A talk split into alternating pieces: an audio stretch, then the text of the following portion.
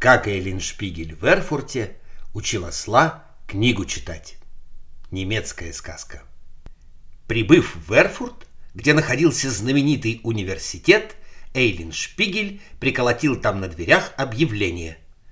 Господа из университета, наслышанные о его лукавстве, стали держать совет, какую бы ему придумать задачу, чтобы он с ней не смог справиться, а они бы не опозорились.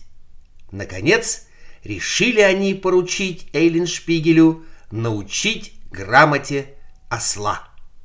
Тем паче, что ослов в Эрфурте тогда было в достатке и молодых, и старых. Послали за Эйлин Шпигелем и говорят ему, «Магистр, вы прибили объявление о том, что беретесь любого обучить чтению и письму, да к тому же в короткий срок». И вот мы, господа из университета, решили отдать вам в обучение молодого осла. Возьметесь ли вы за это?» Эйлин Шпигель ответил согласием, но и спросил на это побольше времени, поскольку осел, как известно, тварь бессловесная и неразумная. Наконец согласились они на двадцати годах. Эйлин Шпигель подумал, одно из трех. Либо умрет ректор, Тогда я буду свободен. Либо помру я, и с меня уже ничего не возьмешь. А помрет мой ученик, опять же я свободен. А рассудив так, запросил он на это дело 500 старых монет. И в счет их некоторую сумму дали ему вперед. Взял Эйлин Шпигель осла и пошел с ним на постоялый двор.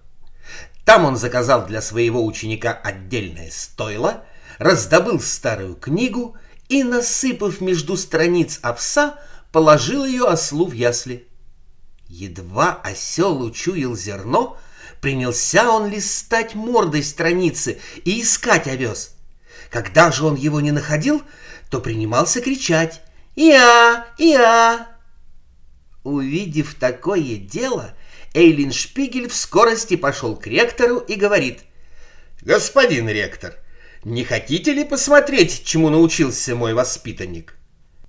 Дорогой магистр, удивился ректор, неужто он уже научился?